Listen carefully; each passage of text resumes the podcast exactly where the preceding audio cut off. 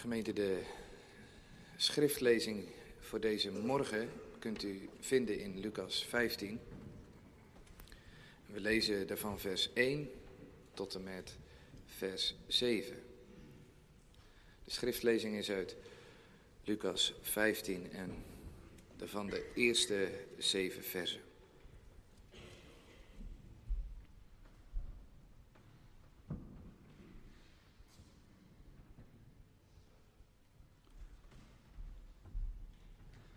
En al de tollenaars en de zondaars naderden tot hem om hem te horen.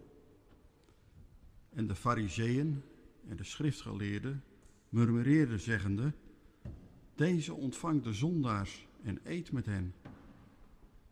En hij sprak tot hen deze gelijkenis, zeggende: Wat mens onder u, hebbende 100 schapen en één van die verliezende, verlaat niet de 99 in de woestijn en gaat naar het verlorene totdat hij het zelf vindt. En als hij het gevonden heeft, legt hij het op zijn schouders, verblijd zijnde. En thuisgekomende roept hij de vrienden en de buren tezamen, zeggende tot hen: Wees blijde met mij, want ik heb mijn schaap gevonden dat verloren was. Ik zeg u lieden, dat er alzo blijdschap zal zijn in de hemel over één zondaar die zich bekeert, meer dan over 99 rechtvaardigen die de bekering niet van nodig hebben.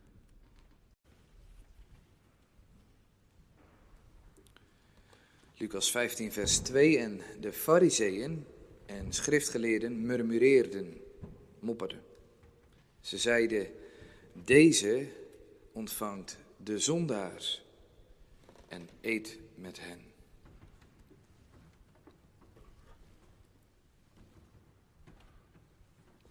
Bij die woorden staan we stil als voorbereiding op het avondmaal. En er zijn niet echt bijzondere aandachtspunten. Gemeente, als je zo kijkt naar wat er gebeurt in Lukas 15 in het begin, dan is het duidelijk dat Jezus ergerniswekkend is. Als je Jezus' leven gadeslaat, dan roept hij dat ook gewoon echt op. Hij is iemand die bijvoorbeeld zijn discipelen tarwegraan laat malen op zondag en ook laat plukken. Dat mocht helemaal niet. Je mocht op zijn best met één handje mocht je een beetje zo doen om iets te malen, maar niet met twee. Jezus die doet soms gewoon expres een genezing op de Sabbat, terwijl kennelijk wordt aangegeven: doe dat nou niet. Aan publiek gaat hij zo tegen de regels in. Nou, dat is misschien nog uit te leggen. Maar wat vooral ergerniswekkend is, is dat hij bijzonder gezelschap aantrekt. Steeds weer, volgens het Griekse werkwoordstijd in vers 1, steeds weer naderen er tot de Heer Jezus mensen, zoals die tollenaars en zondaars. Ze komen naar hem toe en ze blijken steeds bij hem te zijn. De Farizeeën en de schriftgeleerden in vers 2, die snappen daar helemaal niets van. Ze murmureerden, en ook dat staat in een werkwoordstijd dat ze er voortdurend mee bezig zijn. Ze zijn er niet zomaar klaar mee met dat mopperen.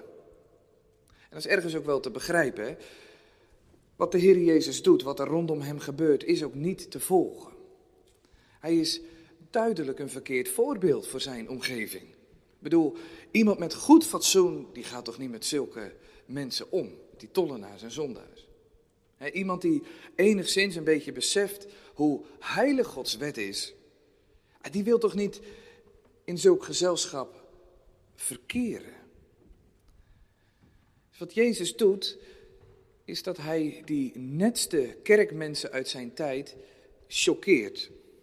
Hij is juist iemand die onkerkelijke, en dan nog niet zo eens van het goede soort, maar juist van het slechte soort, aantrekt. Zondaars, tollenaars. Voor die tijd was dat de categorie wettelozen, diegenen die de Torah niet naleefden. Die trekt hij aan.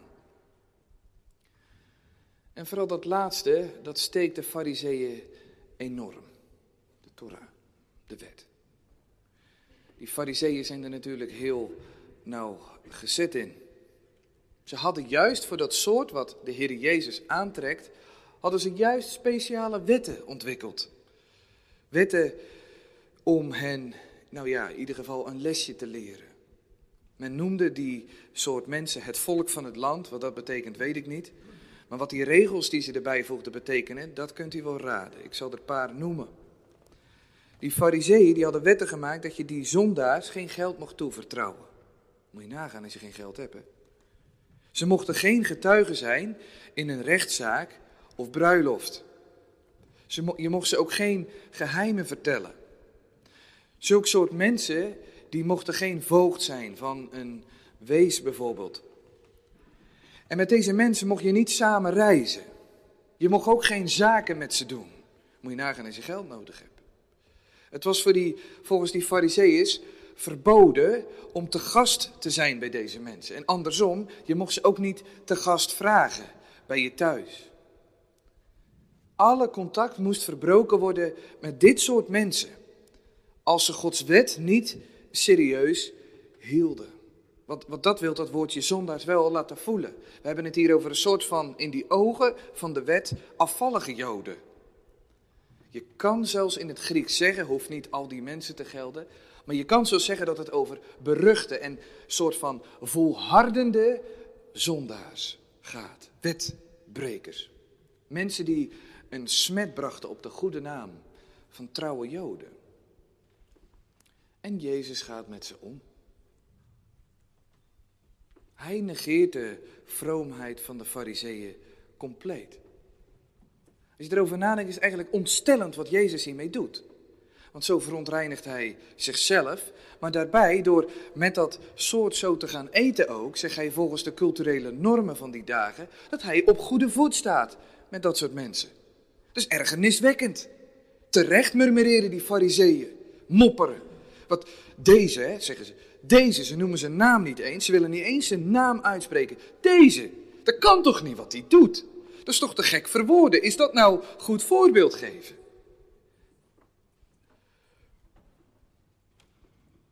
Voelt u daar een beetje in mee, gemeente? Het kan toch eigenlijk niet wat Jezus doet? Hij ontvangt zondaars. Hij eet met hen. Hij staat op goede voet met ze. Dat past toch niet bij Gods heilige wet, zou je zeggen? Daar hebben die Farizeeën gewoon gelijk in vanmorgen. Dat past niet bij de zuivere wet, dat kan niet. Toch? Of heeft u een lage dunk van Gods heiligheid? Alsof die gerust met zonde te verenigen is. Of heeft u misschien wel een lage opvatting van hoe zuiver Gods wet is en hoe rechtlijnig alles erbij moet liggen in ons leven? Ja, dan is het helemaal geen wonder wat hier gebeurt in vers 2. Maar als je erover nadenkt, we hebben er ook over gezongen, Psalm 1. Welzalig is hij die niet wandelt in de raad van de goddelozen. Die niet staat op de weg met die zondaars. Die niet zit bij het gestoelte van de spotters. Nou, wat doet Jezus hier? En pas op dat u voorbij die scherpe kritiek van de wet gaat. Want de Farizeeën hebben hier serieus een terecht punt. Een punt dat we eigenlijk allemaal zullen moeten voelen in ons geweten. Maar nog eens een keer goed kijken naar de Heer Jezus. Hij ontvangt zondaars. Nou, dat staat in een werkwoordstijd dat hij dat voortdurend doet. Zijn gewoonte. 2. Dat ontvangen betekent verwelkomen in het Grieks, als een gastheer. Hij is blijkbaar de gastheer van slechte mensen. En 3. Dat eten met hen betekent dat je ze een soort van accepteert. Dat je solidair met ze bent. Heel Jezus' gedrag vertoont bereidheid om zulke mensen te verwelkomen die Gods wet verbreken. Dat kan toch niet? Dat kan toch niet? Neemt de Heer Jezus Gods wet wel serieus? Ondermijnt hij niet expres die mooie, zuiverende beweging van de Farizeeën, die heel dat volk onder de baldakijn van Gods heilige wet wilde brengen, zodat ze niet meer zouden zondigen? Ik bedoel, de wet moet toch gehouden worden, of niet? Dat moet toch. Derde deel van de voorbereidingsvragen. Begrijpt u een beetje vanmorgen dat gelijk van de Farizeeën? Het is geen onzin wat ze denken. Of nogmaals, voelt u het gewicht niet van Gods zuivere wet, die geen enkele misstap in uw en mijn leven gedoogt? Nooit. Wat doet Jezus hier? Het antwoord is, dat gaan we volgende week vieren, Jezus doet genadig wat de wet niet kan. Deze mensen, die hebben nergens anders een kans. U wel? Ik noemde net wat van die regeltjes, dat je geen geld mocht geven, dat je geen zaken mocht doen. Regeltjes die deze mensen buitensluiten. Ze zijn kansloos. Een Joods commentaar op Exodus 18 uit die dagen, dus de judaïstische traditie, zegt dit. De wijze zegt, laat geen man zich inlaten met zondaars. En niet, ook niet, om zo iemand nabij de Torah te brengen. Moet je nagaan.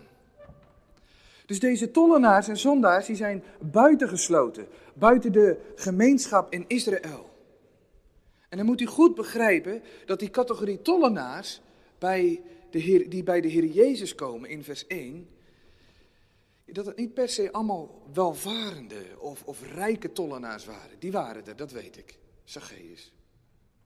Maar het was ook regelmatig dat mensen vanwege, ja, toch wel omdat er niet goed armenzorg was en dat netwerk van sociale gerechtigheid niet goed functioneerde, dat mensen juist vanwege de armoede genoodzaakt waren om zo'n oneerbaar beroep aan te nemen als tollenaar, tolheffer voor de vijand. Dat was dan een wanhoopsgreep omdat er verder niets anders was om te overleven in die harde maatschappij. En het verdrietige was, als je eenmaal die stap had gezet richting dat tollenaarschap, dan was het ook klaar met je. Stond je er buiten de gemeenschap van de Joden. Dan was er geen hulp meer te verwachten. Daardoor waren sommige tollenaars genoodzaakt te stelen van de tolheffing. Ze hadden niks. Ze waren kansloos. Zo overleefde men, omdat de wet ongenadig was. De wet zoals belichaamd door die Farizeeën, zo. Die wet van die Farizeeën, die kende geen genade. Geen genade. Randfiguren werden buitengesloten. En buiten die genade was er daarom ook niets om ze weer op de rails te krijgen. Begrijpt u dat een beetje? Dus wat we Jezus hier zien doen, met dat ontvangen, dan zien we hem iets doen wat de wet niet kan. Dat kan niet. Hij ontfermt zich over buitenstaanders. Hij verleent genade die de wet echt nooit tot in de eeuwigheid kan verlenen. Dat wonder, dat vieren we volgende week aan de tafel des Heren. Jezus doet genadig wat de wet niet kan. We zongen die psalm, hè? Psalm 130. Zo gij in het recht wilt treden, Heere, en al die ongerechtigheden gadeslaan. Ja, wie kan er dan bestaan? Die psalm die laat het voelen. Hè? Als de Heere naar ons kijkt door de bril van de wet. En dan nog, dat doet de Heere 1000 keer kritischer dan die Farizeeën. 1000 keer preciezer. Oneindig veel preciezer. Als hij zo naar ons kijkt, ja, dan moet hij wel nog veel strenger zijn dan die Farizeeën. Dan moet hij werkelijk totaal buitensluiten. Buiten zijn gemeenschap en buiten zijn gunst. God kan naar zijn wet geen genade verlenen. Nooit. Hij kan niet goed praten wat er fout is. Dat gaat hij ook nooit doen. Bij niemand hier. Hij gaat nooit door de vingers zien wat een brutale schending is van zijn goede orde. Ben je wel wijzer? Dat doet hij nooit tot in de eeuwigheid. Maar toch staat het er hier, hè? Hij ontvangt zondaars. Hij eet met hen. Ziet u het wonder? Zie het wonder? Kan niet wat er gebeurt. Precies, dat gaan we vieren volgende week. Het kan niet. En toch. Voorbereiding op het heilig avondmaal deze week is dat wonder een beetje weer in ogenschouw krijgen. In je hart. En daarom moeten we in de week van voorbereiding ons leven is onder de loep nemen En dan nog veel preciezer dan die Farizeeërs. Veel preciezer. Want God kijkt veel preciezer. Moeten we ons eerlijk die vragen stellen. Hoe was het dan de afgelopen tijd sinds dat vorige avondmaal? Hoe is het gegaan met die voornemens? Die belofte om in nieuwe gehoorzaamheid jezelf toe te wijden? Hoe was ik voor de Heere? En wees dan niet te vroom, maar luister dat vonnis gerust op van de wet. Dat u moet buitensluiten, buiten Gods gunst en gemeenschap. Want serieus, nog een keer Psalm 130. Wie zal voor de Heere bestaan in Montfoort als hij de ongerechtigheden in ogenschouw neemt? Niemand. Want dat snappen hier die Farizeeërs terecht. En ik wenste dat iedere christen dat snapte als die Farizeeërs. Dus luister deze week in de voorbereiding dat vonnis van de wet op. Anders is er hier niks te vieren. Echt niet hoor. Dan is er geen genade. Is er ook geen wonder. Deze tollenaars die ervaren het wonder. Hij ontvangt zondaars en eet met hen. Stonden overal buiten. Echt hè? Overal buiten. Er was voor hun geen genade. Dat was er echt niet. Voor hun was het wonder. Bij Jezus wel. Het enige plekje in Israël. Bij Jezus wel. Dat vieren we. Volgende week. Deo Volente. Jezus ontvangt echte zondaars. Geen naamzondaars. Geen we zijn allemaal zondaars verhaal. Echte. Ze weten het in hun geweten. Kennelijk hebben ze Gods wet overtreden afgelopen tijd. Kennelijk. Ze hebben zich er zelf buiten gezet. Naar de maatstaf van Gods heilige wet kan er daarom geen genade zijn, slechts veroordeling. Ik denk niet dat het met iemand anders is in onze gemeente. En als dat wel zo is, dan hoor ik het graag. Dan krijgt u een bijzondere uitnodiging volgende week naar de tafel. Als het u niet geldt. Dan ga ik goede mensen nodigen. Mensen die altijd dankbaar waren. Mensen die volkomen liefdevol waren. Mensen die bijzonder trouw zijn. Die krijgen dan mijn stoel. Maar anders eerlijk hè. De veroordeling. Van die Farizeeën. Opluisteren. Die Farizeeën proefden iets. Wat we ook zouden moeten proeven. Kijk, wat die Farizeeën verkeerd deden, dat was dat ze die wet alleen toepasten op het uitwendige en dan nog vooral bij anderen. Dat deugde niks van. Ze bleven een beetje steken bij de ander en de buitenkant. Dat hoeven wij in de week van voorbereiding niet te doen. We zouden zeker de blik naar binnen moeten slaan. Zodat het volgende week een wonder is aan de tafel van de Heer Jezus. Deze die verachten door de wet, die geen naam krijgt, Jezus, deze. Hij ontvangt zondaars volgende week. Hij eet met hen aan zijn tafel. Hij eet met zondaars, ja, ook met tollenaars. Dat waren die mensen die alle kansen op ontferming hadden verspeeld. Hè? Zit er hier nog zo een vanmorgen. Mensen die zich nergens op kunnen laten voorstaan, behalve dat ene, genade, want dat was er niet verder. Behalve dat ene, bij Jezus, daar, dat. Zij vieren feest volgende week. Werkelijk genadefeest. Kijk, de Heer Jezus is niet bij die mensen als die Farizeeën.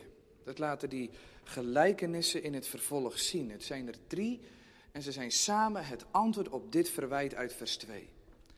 Dus die Farizeeën en die schriftgeleerden die zeggen, dat klopt niet. En dan zegt Jezus in zijn antwoord, dat klopt wel, in die 3 gelijkenissen. Maar goed, die bekende gelijkenis van die verloren zoon. Er wordt natuurlijk een feestmaal aangericht als die kerel terugkomt. Staat er vers 23, hè? Slacht het gemeste kalf, laten we eten en vrolijk zijn.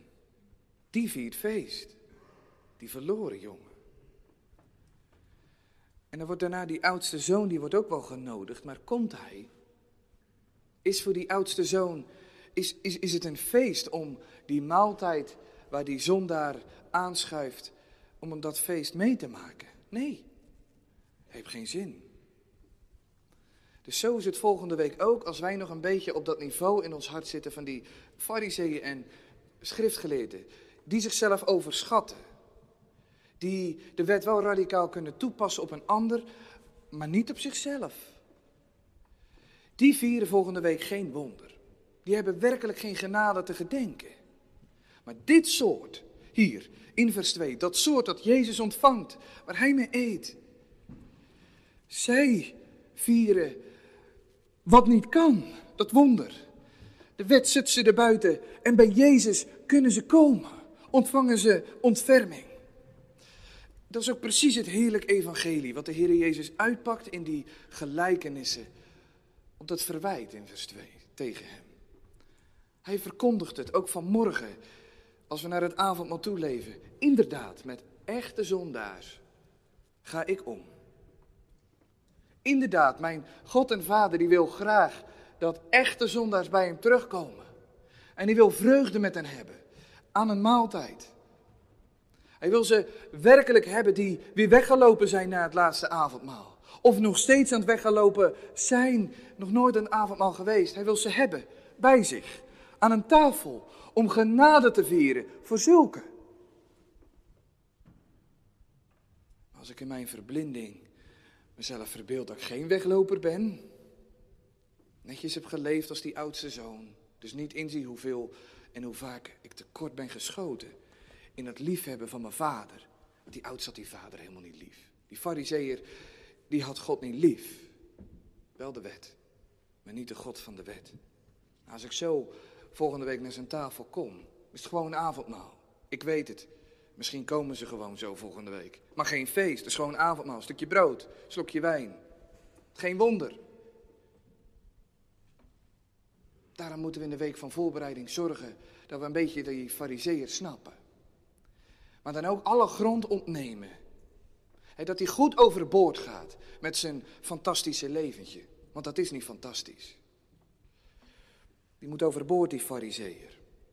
En die moet genezen worden van zijn verblinding.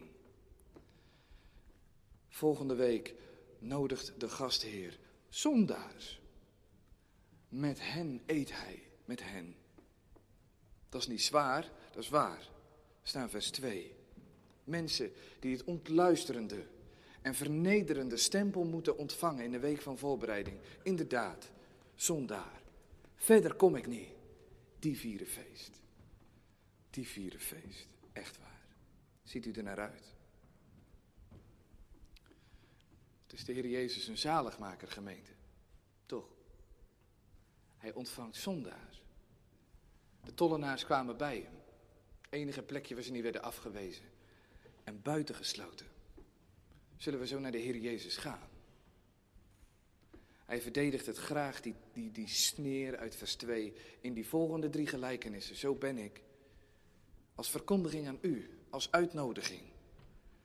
Om te zijn wie u ook werkelijk bent. En de ontferming te ontvangen die er bij hem werkelijk is. Volgende week hoop ik zondaars te nodigen. Zondaars, in naam van mijn lieve meester. Volgende week hoop ik hen te nodigen die iets snappen van het vonnis van de wet dat werkelijk buitensluit.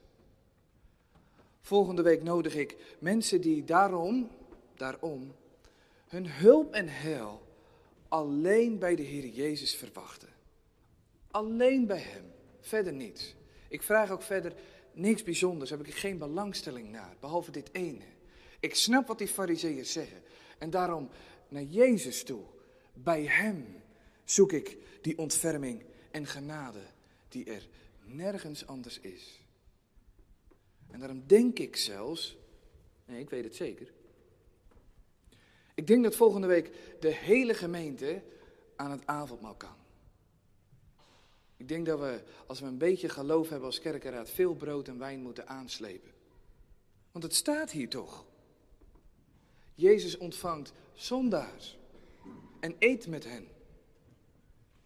Dan kan er toch niemand blijven zitten volgende week? Dat kan toch niet? Dat kan toch heel de gemeente aangaan? Heel de gemeente die, als we een beetje eerlijk zijn, zondig is. Nou ja, er moet nog één dingetje bij, meer niet. Eén dingetje, gemeente. Want ik denk echt dat heel de gemeente aan mag. De opdracht geldt ons allen. Maar kunnen zijn zij die daarom, omdat ze enigszins dat serieus nemen en onhoudbaar achten, dat zondaars zijn. Die daarom hun hulp en heil alleen van Jezus verwachten. Zoals ze bij hem komen in vers 1, bij Jezus en naar hem luisteren. Dus dat is voor de week van voorbereiding daarom ook de vraag. Ben ik een zondaar? Maar dan vooral een zondaar die zijn hulp en heil van Jezus verwacht. Van hem die de eretitel draagt om juist met zulke om te gaan, te eten. Op gelijke voet te staan. Met zulke solidair is. Zij zullen komen en feest vieren volgende week. De genade beleven. Dat Jezus doet wat echt niet kan volgens de wet. Echt niet kan. Echt niet kan. En beseft het. Dus nog een keer. Denk echt heel de gemeente. Of ben je geen zondaar dan? Nou, dan ben je direct gekwalificeerd voor het avondmaal. Want hij ontvangt zondaars en eet met hen. Maar wel, als je daar bij die gastheer die nodigt en die zijn genadeschatten uitpakt, alles van hem verwacht. Alles. Alles. Alles. Nog één dingetje. Jezus doet echt iets wat niet kan. Volgens de wet. Hij omarmt hier werkelijk wetschenders. En dat kan niet volgens het recht van de wet. Dat is dan wel een probleem wat staat. Toch? Hoe kan God nu zondaars genadig zijn, gemeente? Dat is ongeveer waar de hele Bijbel een antwoord op wil geven. Hoe kan God daadwerkelijke schenders van zijn wet genadig zijn? Zondaars die dus naar het recht van de wet, net als daar toen, buitengesloten moeten worden. Zoals die Farizeeën dat deden. Buiten Gods gemeenschap en gunst. Hoe? Op het avondmaal vieren we ook het antwoord op die vraag. En gemeente, het antwoord is dat die genade van het zondaars ontvangen en met hen eten, dat Jezus die genade verdiende met zijn onbevlekte leven. En wat al die tollenaars en zondaars verdienden, straf, oordeel, dat nam Jezus op zich en nam hij mee in zijn dood. Dat vieren we de volgende keer, volgende week. In de tekenen van brood en wijn wordt dat verkondigd. Dat Jezus dat soort omarmt. Waarmee hij zichzelf helemaal buitensluit. Op hun plaats. Volgende week wil dat verbroken lichaam en die vergoten bloed. Die ongenade van de wet. Op Jezus aan het kruis. Vanwege iedere misstap van u. Wil het verkondigen. Hij voor mij. Daarom dat lichaam vergoten. Zijn bloed vergoten en lichaam gebroken. Vanwege de ongenade van de wet. Die ons zou moeten buitensluiten. Buiten Gods gemeenschap en gunst. Jezus omarmt zondaars. In bijzonder in die tekenen volgende week van brood en wijn. Tastbaar. En dan fluistert hij het al die mensen in hun oor. Die maar iets snappen in hun geweten van de wet. Dat deed ik. En daarmee sloot ik mezelf buiten. Voor eeuwig buiten. Buiten alle goeds. Op die plaats zondaar. Van u. En dat voor u. Dus met gevolg voor eigen leven staat de Heer Jezus zo naar zondaars. Om die regen die de wet moet geven aan oordeel en straf. Direct daarmee ook te omarmen en op te vangen. Als een schild. Voor al die mensen die bij hem schuilen.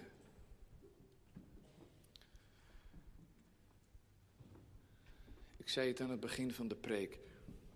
Het staat in een tijd, in het Grieks, dat de Heer Jezus het voortdurend doet. Telkens. Als je hem ziet, zie je dit gebeuren. Er komen mensen bij hem. Voor hulp en heil Dat is de belofte voor volgende week. De verzekering dat hij er zal zijn. Jezus is niet veranderd. Nog steeds is het zijn gewoonte. Is het zijn patroon, levenspatroon. Om bij zondaars te zijn. En hen te ontfermen, te omarmen. Daar wou ik nog op wijzen. Zodat u van de week niet onzeker zal zijn. Zal hij er zijn. Deze woorden in het Grieks, dat hij het voortdurend doet, zijn een belofte. Dat hij al die zondaars die komen, die hij nodigt, zal ontmoeten. Ontmoeten aan zijn tafel. Ik wil nog één ding onderstrepen voordat we afronden, want dat wordt wel inmiddels een beetje tijd. Eén ding nog. Eén ding. Wil u gemeente alsjeblieft in uw oren knopen dat Jezus werkelijk zondaars ontvangt en met hen eet.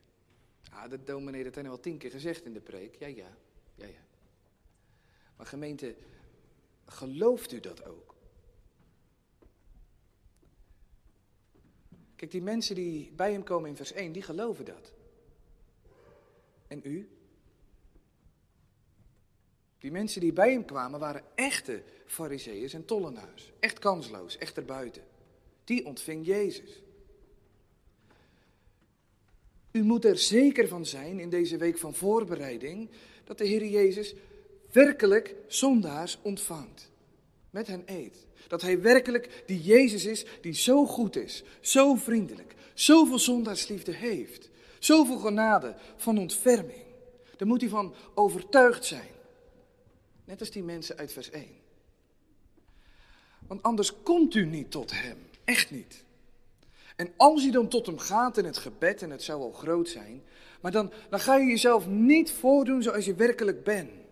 Wanneer je dus niet overtuigd bent van Jezus verwelkomen en omarmen van falende, struikelende, ongelovige weglopers, dan zou je op zijn best misschien nog wel, omdat je de preek serieus neemt, nog proberen zo'n zondaar te zijn in de voorbereiding. Maar dan zou je niet durven. Want ja, er kan toch niet zondaar zijn? En straks dreigt er straf. Je mag toch ook gewoon geen zondaar zijn? Dat hè? Maar, en wee degene die er mij uit de bocht vliegt. Maar ik wil vanmorgen onderstrepen en ervan verzekeren dat het wel mag. Het mag heel even zondaar zijn. Zover dat het even mag zijn. Om naar Jezus ermee te gaan. Naar Jezus. Want als je er niet van overtuigd bent, dan ga je jezelf niet voordoen als die zondaar. Echt niet. Maar beter voordoen. Dan ga je geloviger voordoen. Of serieuzer voordoen. Of liefdevoller voordoen. Maar doe dat alsjeblieft niet. Doe het niet. Alsjeblieft niet. Wees ervan overtuigd dat zondaars ontferming vinden bij Jezus. Werkelijke, echte, gewoon van die boeven die het fout hebben gedaan, liefdeloos waren, verkeerd hebben geleefd, die God vergaten, die lelijke rotzooi uitspraken, vieze gedachten koesterden, die mogen aan de tafel. Niet verbeterd, niet mooier. Wees er daarom verzekerd dat zulke bij hem kwamen en ontferming vonden. Want anders ga je lopen konkelen, lopen huichelen. De Heer Jezus verdedigt die titel in de 3 gelijkenissen niet zomaar. Hij wil dat u ervan verzekerd bent dat er een grote genadige ruimte is bij hem voor zulke. Een grote genadige ruimte om met de billen bloot te gaan. Om eerlijk te zijn. En te stoppen met goede gedachten over jezelf. Of goed praten van dingen die niet goed te praten zijn. Dus daarom nog een keer, ik wil het nog een keer, want anders kom je niet, dan ga je niet. Nog een keer. Dat ontvangen, gemeente, betekent dat de Heer Jezus de gastheer is. De gastheer van zulken. Niet rechtvaardigen, nee, zondaars, echte. En in het Grieks, dat is zo mooi, in het Grieks betekent dat woordje ontvangen, dat de gastheer eer ontleent van zijn gasten. Dus dit soort gasten, wat de Heer Jezus hier ontvangt, daar ontleent hij eer aan. En daarom verdedigt hij die sneer uit vers 2 dolgraag in die drie versen, die drie gelijkenissen die volgen. Met andere woorden, de Heer Jezus zegt volgende week aan de tafel: het is mijn eer om zulke zondaars te ontvangen. Hoe meer zondaars, hoe meer eer voor mij. Hoe veel meer er komen, hoe groter ik ben als die gastheer. Dat kan niet. Ja, echt. Zo. Ja. Wees ervan overtuigd. Wees ervan overtuigd. Want als je een beetje gewetensvol je zonde en vervloeking overdenkt, dan kan het ook alleen maar zo. Bij Jezus. Bij zijn ontferming. Bij zijn omgaan met zulke en verwelkomen als gastheer. En dat betekent dat eten, betekende dat hij zich volgende week niet schaamt. Ja, je mag jezelf schamen. Maar Jezus schaamt zich niet. Hij komt er openlijk voor uit, telkens weer. Het is voor hem een levenspatroon om zich te associëren met zulke. Om daar solidair mee te zijn, met wetschenders. Daar wilt hij nauw contact mee. En hij gaat het niet uit de weg. Wees u ervan verzekerd, alsjeblieft, gemeente. Want ik ontmoet heel veel gelovigen. Maar Jezus ontmoet zondaars. Wat zou het groot zijn dat we elkaar zo ontmoeten in de week van voorbereiding. Zondaars, echte. Dus om het nog eens concreet te maken. U mag bij hem komen als iemand die het er moeilijk voor kan houden. Die gewoon het geloof ook zelf niet voor elkaar kan timmeren. Gelukkig. U mag bij hem komen als iemand die telkens twijfelt. Een beetje kwakkelen zo in het geestelijk leven. Geen probleem, kom maar bij hem. U mag bij hem komen als u veel te veel aan zonde vastzit. Echt waar, kom maar. U mag bij hem komen als u telkens wegloopt, zo'n dwaalziek schaap. Kom maar, kom maar. U mag bij hem komen als u zelfs letterlijk doelbewust tegen uw geweten bent ingegaan toen u dat lelijke aanklikte of dat vuile zei. Kom maar. U mag bij hem komen als u terecht vol in uw geweten, ik ben te ver gegaan, vul het maar in. Kom maar. Hij ontvangt zondaars en eet met hen. Doe geen enkele poging om één zonde een millimeter te verkleinen. Doe geen poging om ze te verbloemen of goed te praten. Want deze Jezus die volgende week de tafel aanricht, is een ontvanger van zondaren. Dus waar ben je mee bezig als je dat doet? Dan zit je jezelf buiten het avondmaal. Hij is de gezelschap van tollenaren. En hij verdedigt die titel in de drie gelijkenissen met verve. Kom zo, alleen. En vier de genadige ruimte voor zulke aan zijn tafel. Vier die. Want dan heeft straks nog wat te vertellen aan anderen. Jezus, hij ontvangt zondaars. Eet met hem. Bij hem is ontferming. Overal inderdaad moet je naar recht buiten gezet worden. En dat doen zonden ook. Ze zitten me buiten Gods gemeenschap en gunst. Maar nu zegt de Heer Jezus aan zijn tafel, ik laat me daar buiten zetten. Buiten die gunst. Buiten die gemeenschap. Kom maar. Kom maar. Zondaars. Geen verbeterde zondaars. Geen zondaars met een plusje. Nee, mensen die het hebben verbruikt. Kansloos. Mensen die het verkeerde hebben gedaan. Hij ontvangt ze. En nog een keer de Griekse tijd. En maak er een gewoonte van. Dus wat is voorbereiding? Die twee vragen. Allereerst, ben ik een zondaar, maar dan wel zo een die hulp en heil van Jezus verwacht? Met die vraag gaan we naar huis. En de tweede vraag, hoe kan dat nou wat Jezus doet? Want die Farizeeën hebben wel gelijk vanuit de wet gezien. Hoe kan dat nou? Ontfermen over daadwerkelijke schenders van Gods heilige wet die alleen maar moet buitensluiten. Dat wonder dat Jezus zich met zijn onbevlekte leven die ontferming en genade verdiende voor zulke. En in zijn verschrikkelijke lijden en sterven en dood, dat wat wij verdienen, genadig wegdroeg. Dat wordt er gevierd. Dus we gaan naar huis met die vragen. Hoe kan dat nou? Genade en ben ik zo'n zondaar?